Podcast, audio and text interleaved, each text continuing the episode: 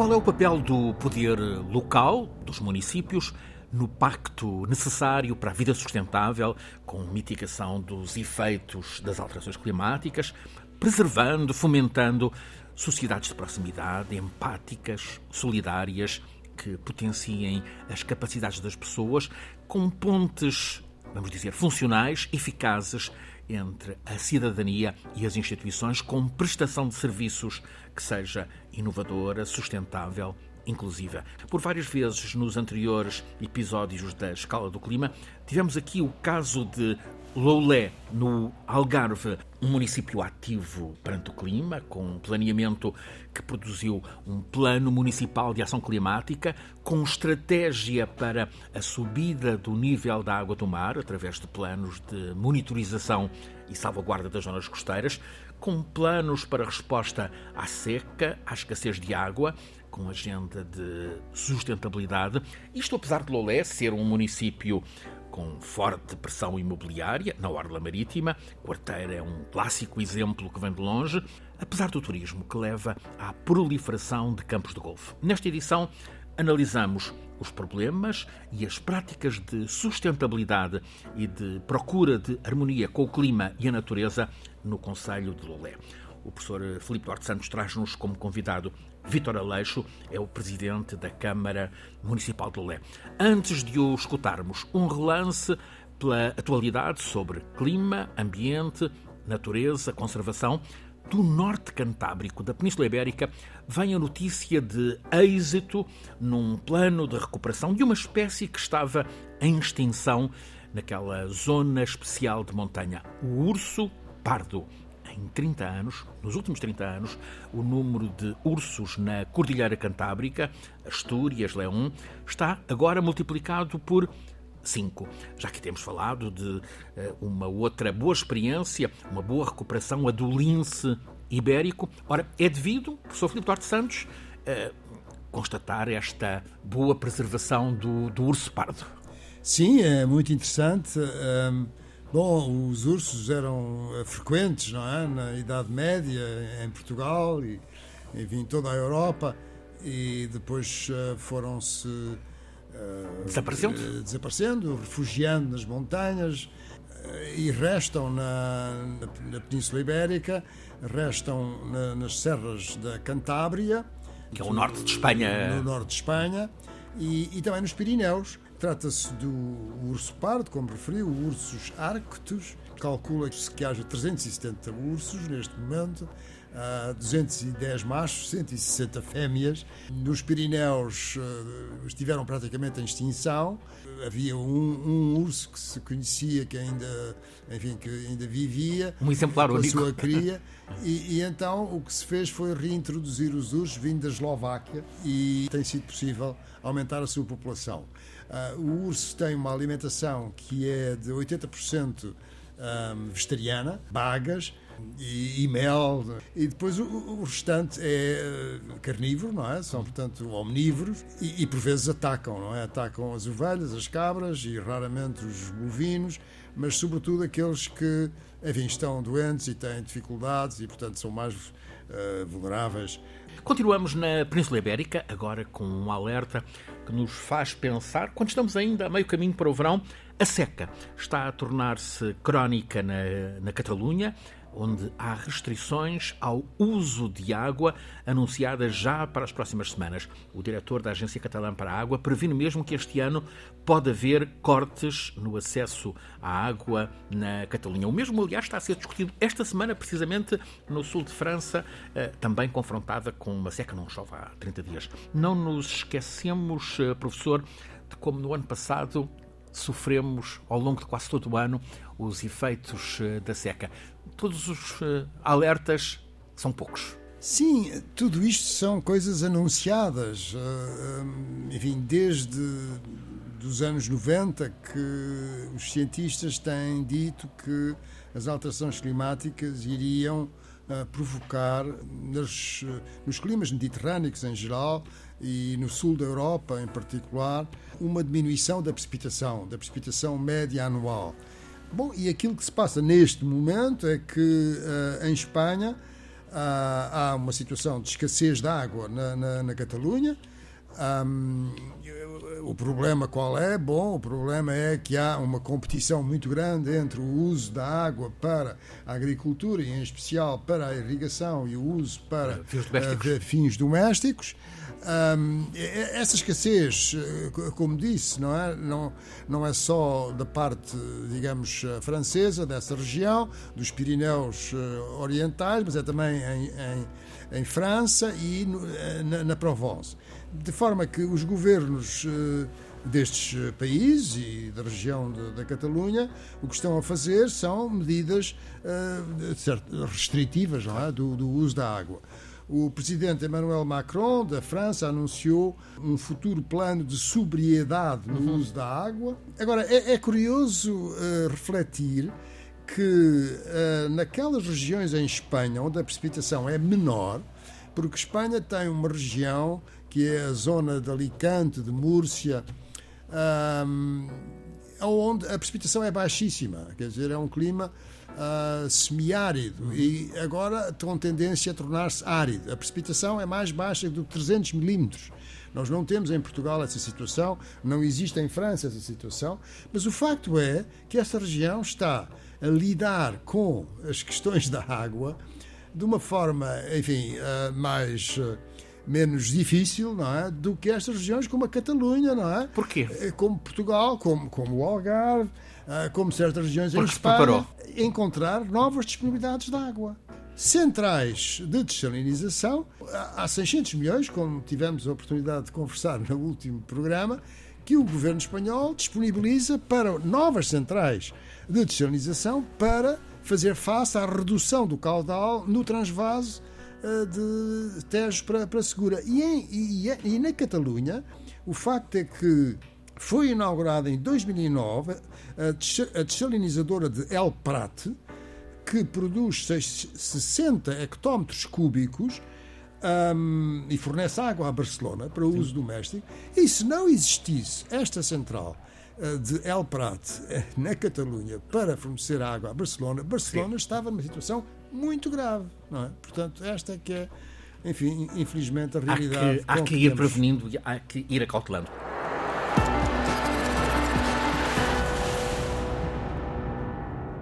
Aqui está um tema da água oportuno para abordarmos com o convidado que o professor nos traz a esta edição, dedicada ao papel dos municípios para a vida sustentável. O convidado é Vitor Aleixo, presidente da Câmara de Lolé Quer apresentá-lo, professor? Sim, tenho imenso gosto, uh, admiro muito o seu trabalho e somos uh, amigos. Uh, o presidente Vítor Aleixo é também membro da, do Conselho Nacional do Ambiente e Desenvolvimento Sustentável. foi o primeiro presidente da Fundação António Aleixo, uma instituição de solidariedade social este livro que vos deixo, do poeta António Aleixo. Exatamente, exatamente. Foi eleito presidente da Câmara de Loulé em 2013 e posteriormente em 2017 e recentemente em 2021. Atualmente tem uh, várias responsabilidades, cargos na região do Algarve relacionados com a gestão sustentável da água. Uh, criou e reforçou ao longo dos seus mandatos políticas de proteção do ambiente e de adaptação às alterações climáticas, tendo o município de Loulé sido o primeiro a nível nacional a ter aprovado um plano municipal de ação climática, presida a direção da Associação Adapte Local, Rede de Municípios para a Adaptação Local às Alterações Climáticas. Vamos conhecer essa experiência. Bem-vindo, uh, Vitor Aleixo. Ouvimos ainda há pouco os problemas de água na Catalunha, no, no, sul de França, em várias regiões de França. O Algarve passou, eh, em grande parte dos anos do século XX, graves problemas de, de escassez de água. Depois libertou-se deste problema, mas perante as alterações climáticas, Lolé está prevenida, fez o que é necessário. Muito obrigado pelo convite. Eh, agradeço ao professor Filipe Duarte Santos e, ao Francisco Sena Santos a oportunidade que me dão de uh, conversar aqui convosco. É um gosto ouvir. Uh, o tema da água uh, foi resolvido, mas agora reaparece, ressurge, ressurge, reaparece uhum. e é motivo de grande preocupação. Quais são as soluções possíveis? A desalinização é uma via? Uh, sim, mas uh, talvez não seja. Essa é aquela que ultimamente tem sido mais discutida, mas há, com certeza, outras abordagens que têm também que ser eh, colocadas em cima da mesa, como a reutilização uhum. da, da água das hectares, como a localização de bacias de retenção em todo o interior do Algarve. Já está a ser feito? Já. Na zona do que... Barrocal uh... e da Serra. Mas eu queria voltar ainda à primeira Vamos pergunta que me fez, porque considero-a muito importante. Uh, se Lolé já fez tudo? Não. Lolé está num momento de uh, tomada de consciência aguda dos problemas que são colocados pela, pela escassez da água, pela, enfim, e pelo aumento da temperatura, e nós estamos, enfim, a dotar-nos das ferramentas, estamos a planear o nosso trabalho. Portanto, sim, estamos a, a preparar-nos. Nós temos já aprovado também um plano municipal uh, de contingência para os períodos de seca. O ano passado teve, foi, um, foi um ano de seca. Lolete sentiu, sentiu esses efeitos? Bem, sim, nós cortámos a, eh, a, a, frequência das piscinas, por exemplo, as fontes públicas cortámos a água. O que é um problema numa região. Uh, numa região turística, turística naturalmente. Claro. Acelerámos a mudança dos espaços públicos verdes uh, e substituímos, em muitos casos, relva por plantas autóctones. Fomos muito mais rigorosos uh, instalando dispositivos de rega inteligente para uh, regar quando é realmente necessário e, e, nós estamos a trabalhar no problema da água de uma forma muito séria. Temos uh, parcerias com a Universidade do Algarve, com outras redes municipais. No Algarve há a tradição de cooperação intermunicipal, há mal. Isso funciona? Não por isso. Eu aí, eu aí tenho reservas. Acho que nós poderíamos todos fazer um esforço muito hum. maior para nos coordenarmos enquanto autarcas, mas apesar de tudo, acho que as coisas estão a melhorar. O clima que vem do Sará, está a expandir-se cada vez mais para, para o sul da Europa. O Marrocos está a escassos 300 quilómetros de, de, do Algarve. Hum, de que modo é que Loulé se está a preparar para eh, mitigar os efeitos das alterações climáticas? Bem, eh, nós temos um caminho traçado depois de estudo feitos, eh, que aproveitámos todo o conhecimento local, aproveitámos naturalmente indispensável a academia. E, e, portanto, nós temos, eh, por assim dizer, uma, uma, uma visão estratégica com ferramentas já nomeadamente esse plano de ação climática, para podermos olhar para o nosso futuro. Nós temos intervenção praticamente em todas as áreas que contam para adaptar o território à mudança brusca do clima e também para uh, mitigar. Nós devemos ser o município de iniciativa municipal mais capacidade instalada tem de geração de energia com origem na, na tecnologia fotovoltaica. Uhum. porque já temos praticamente todas as escolas uh, equipadas uh, com, Portanto, com autonomia. Com, com, com autonomia. Temos uh, o próprio edifício da Câmara Municipal de Olé, o mercado municipal, várias IPSS, equipamentos desportivos, tudo está uh, pavilhões, com, tudo começa a estar, tudo começa a hum. estar hum. equipado com painéis fotovoltaicos.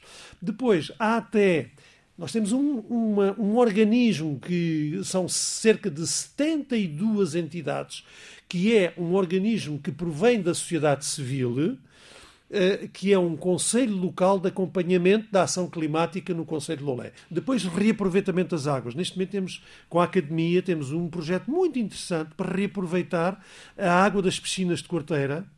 Há uma escola que também ela própria tomou a iniciativa de reaproveitar a água dos balneários para regar hortas hum. que tem dentro do perímetro e com boa produção com boa produção. Falta-nos uma autorização mas enfim, as coisas compreendem-se de, de, por parte da APA para podermos a reutilizar a água.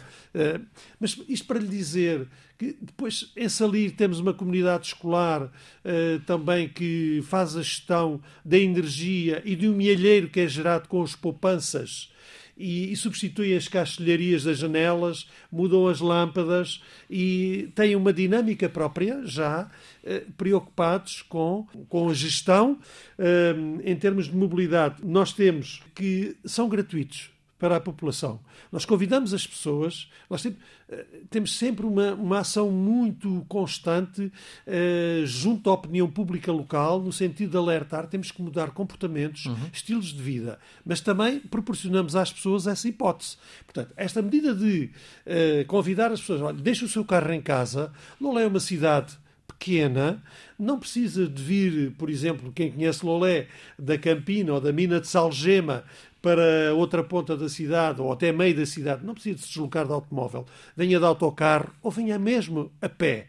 E venha mesmo a pé. Faz e nós fazemos bem, isso. Faz muito bem, não é? Claro. Para quem pode, não é? Exatamente, até faz bem à saúde. Claro, Depois temos, estamos, nós temos já mais de meia centena de uh, quilómetros uh, de ciclovias. Uhum. Temos um, um projeto uh, para a mobilidade elétrica de, de, ciclável, de bicicletas, que vai, eh, eh, num pacote muito ambicioso, proporcionar às pessoas mobilidade eh, elétrica. Porque ali também há muita encosta? É um projeto muito ambicioso, esperamos ter acesso, a, a, digamos, a fundos para subsidiar este projeto. Depois, na, na, proteção costeira, também temos muito trabalho feito na, para proteger vamos, a costa. Vamos ao detalhe. O que é que está a ser feito? De que forma é que está a ser acautelada a proteção da orla costeira? Nós começámos por, portanto, encomendar um estudo científico que traça uh, um, três cenários prospectivos relativamente ao avanço uh, das águas do mar. E tendo em conta, uh, digamos, aqueles períodos de mudança de equinócio, de pico de marés em situação de, de tempestades marítimas também, e, e, e esse estudo tem uma cartografia de risco associada que é de tal ordem importante que, na próxima revisão do PDM, vai transitar para o PDM. Ou seja, futuramente, e já hoje assim acontece, qualquer projeto de intervenção urbanística naquela faixa que está estudada de acordo com este estudo do professor Carlos Antunes, eh, vai ser sujeita ao crivo de, de ver se está em zona de risco, se não está. Se está em zona de risco, não passa tem que ser adaptada. Pode não passar, é medida extrema, uhum. mas uh, nós temos que gerir as coisas. Não podemos. Enfim... Há risco de necessidade de demolições do que já está construído? Pode haver no futuro, hum. evidentemente. Hum. Essas são as medidas mais radicais, mas para já não a é a situação mais... Será, a Ria Formosa será mais crítica, mas a Ria Formosa está mesmo, para lá de mesmo, Lolé. Mesmo os 13 quilómetros de litoral eh, de Lolé, naturalmente, que estão expostos à erosão, eh, costeira, que é constante, à, à, à, lenta, mas inexorável subida da água do mar. Nós recentemente tínhamos já um projeto concluído para Corteira no mercado municipal novo, um edifício público que se projeta para 100 anos, no mínimo, uhum. não é? E, e, nós tivemos que alterar todo o projeto. O professor Filipe Duarte Santos eh, conhece o local, eu convidei uma vez a lá visitar, a pedir-lhe um conselho e tivemos que alterar o projeto todo e agora a APA porque estava, fez, estava a, exposto porque estava subiu hum. subiu mais de 80 centímetros a cota de soleira e agora veio a APA e, e muito bem e disse-nos olha mas não, isto não chega vocês têm que pensar em comportas quando houver uma situação crítica para defender o, o edifício bom e, e, e, outros, e outros projetos de intervenção urbanística que estão neste momento em curso tiveram também eles próprios que se adaptar a, estes, a, a estas exigências deste estudo. Vamos recarregar as praias, a alimentação artificial, os molhos das praias de Corteira vão ser refeitos, portanto, há toda uma política de adaptação para nos podermos preparar para o futuro. Mas, enfim, na biodiversidade, uhum. também temos imensa intervenção na parte mais interior do Conselho de Lolé temos um, planos feitos com, com a academia, mas isto daria um programa completo. Professor Filipe Duarte Santos, eh, este caso, aliás, foi isto que nos fez trazer aqui o exemplo de Lolé. Eh, é um exemplo da necessidade de os municípios participarem ativamente, intervirem ativamente na mitigação dos efeitos das alterações climáticas e na adaptação. Sim, exatamente. Eh, deixe-me só dizer que, em, termos de, de, de clima, é, é, importante nós, na, na linguagem, um, utilizarmos uh, adaptação para aquilo que é minimizar os efeitos os impactos das alterações climáticas, os impactos das alterações climáticas e mitigação para uh, irmos à, à, raiz do problema, ou seja, redução das emissões. Portanto, é, é, é preferível utilizar essa, essa expressão porque pode ser confuso, não é? Mas uh, este plano municipal de ação climática portanto, a ação inclui as duas componentes, não é? A mitigação e a adaptação. Bom, é, é, penso que é um exemplo, não é? Há, há outros municípios eh, e também uh, comunidades intermunicipais que têm planos e também uh, áreas metropolitanas. Tudo isto são instrumentos extremamente importantes para o futuro. E, e talvez seja oportuno mencionar que eh, este é um desafio realmente difícil, porque estava o, eh, o presidente Vitor Aleixo a mencionar que uh, estava a ser planeado aquela infraestrutura uh, junto uh, à praia, portanto, enfim, muito próximo do mar, com um horizonte temporal de 100 anos. Mas repare-se que a, a, a, subida do nível médio do mar continua para além de 100 anos é, é perfeitamente razoável planear-se para 100 anos, mas temos que ter a consciência, não é, que as coisas vão continuar para além de 100 anos, sobretudo no que respeita à, à subida do nível médio do mar. Depois há outra coisa que é importante talvez mencionar é que há que distinguir a erosão, é, que é provocada uh, sobretudo por movimentos uh, uh, que têm a ver com a agitação marítima e com, o transporte sedimentar. Mas, além disso, depois temos a subida do nível médio global do mar, uh, que, que, é um processo de longo curso, não é? Quer dizer, é de grande folgo e que a humanidade vai ter que se adaptar durante séculos. Portanto, isso é um aspecto muito importante.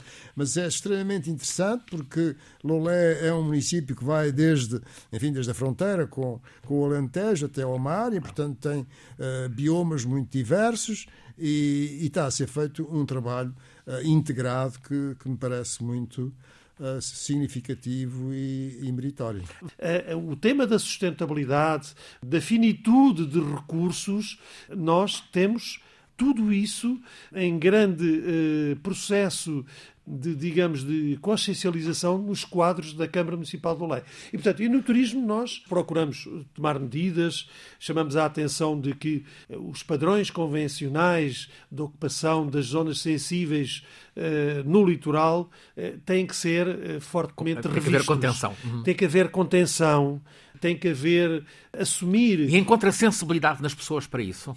Vamos encontrando, curiosamente, vamos encontrando. Nós criamos em Quarteira uma reserva natural local de muitos hectares numa zona entre uh, Quarteira e Val do Lobo. Tem ali uma zona úmida ainda por cima, que é muito rica em habitats, em espécies de, de, plantas, pássaros, e ah, está estudado, está tudo caracterizado, quantificado. Uhum. Curiosamente, temos a adesão, muita gente a saudar-nos, adotámos medidas preventivas enquanto não revemos o PDM, para passar de índices de ocupação de 0,7 para 0,2. Redução? De redução Fortíssima. de ocupação. Tem que haver a contenção da betonização do, Isso consegue do litoral. Consegue-se conter é luta, a betonização? É uma luta, porque há interesses imobiliários muito poderosos claro. e que, naturalmente, não ficam... não está na agenda deles.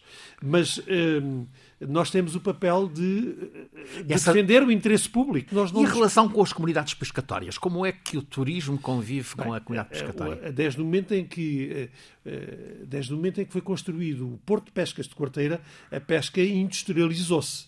E, portanto, aquela pesca artesanal, eh, é verdade que ainda existe, é preciso proteger os pescadores hum. de, digamos, de, de, de proximidade, uhum. não são aqueles eh, que vão lá barcos para o alto mar. Que, que vão para o alto mar com grande capacidade de captura e, e bom e também aí há, há, há também há problemas aí também há problemas de sustentabilidade dos estoques de, enfim, de, de pesca. O sério problema do arrasto, por Mas, exemplo. portanto, eu diria que a sustentabilidade é um, é um, é um conceito que, na verdade, ele começa a entrar na consciência quer do cidadão comum, quer dos organismos de Estado.